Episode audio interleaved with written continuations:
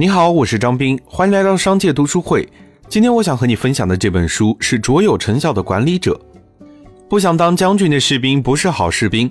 每一个进入职场两三年的新人都有进入管理层的志向，摆脱日日重复的执行工作，管理自己的小团队，拥有更大的话语权，享受更好的待遇，仿佛成为领导就可以走向人生巅峰。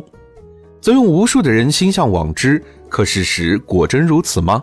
在日剧。我到点下班中就讲述了这样一种领导者，三谷是一家广告公司的项目总监，他最大的特色就是爱加班，不仅自己加班，还强制自己的团队成员一起加班，每天不停的加班让领导感动于他的付出，他因此而实现了升职加薪，走得最晚来得最早，恨不得把一天过成四十八个小时，这样的三谷管理团队靠的就是勤奋。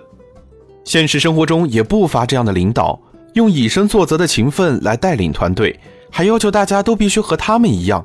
这样的管理者或许会因为勤奋而得到领导的认可，但是也因此牺牲了自己的生活，而实际取得的效果反而不如效率更高的同事。为什么管理者往往付出了大量的时间和精力，不仅没有把团队管理好，还把自己的生活搞得一团糟？其实，管理学大师彼得·德鲁克早已在他的著作《卓有成效的管理者》中给出了答案。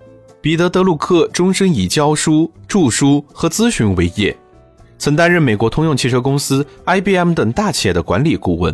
在管理学这个领域，他既有系统理论的认识，又有具体实践的经验。所以，这本成书于本世纪初的管理学经典，对于我们今天的工作生活依然具有启发和指导意义。本书介绍了如何实现高效的管理方法。这里所说的管理，不只是企业和团队的管理，还包括最重要的个人管理。从管理者应该具备的一些基本素质和管理者的成长方向，书中都详细的进行了说明。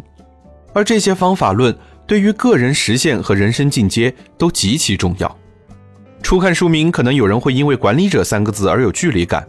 毕竟，日常生活中不是谁都有条件成为政府、企业等组织机构的管理者的。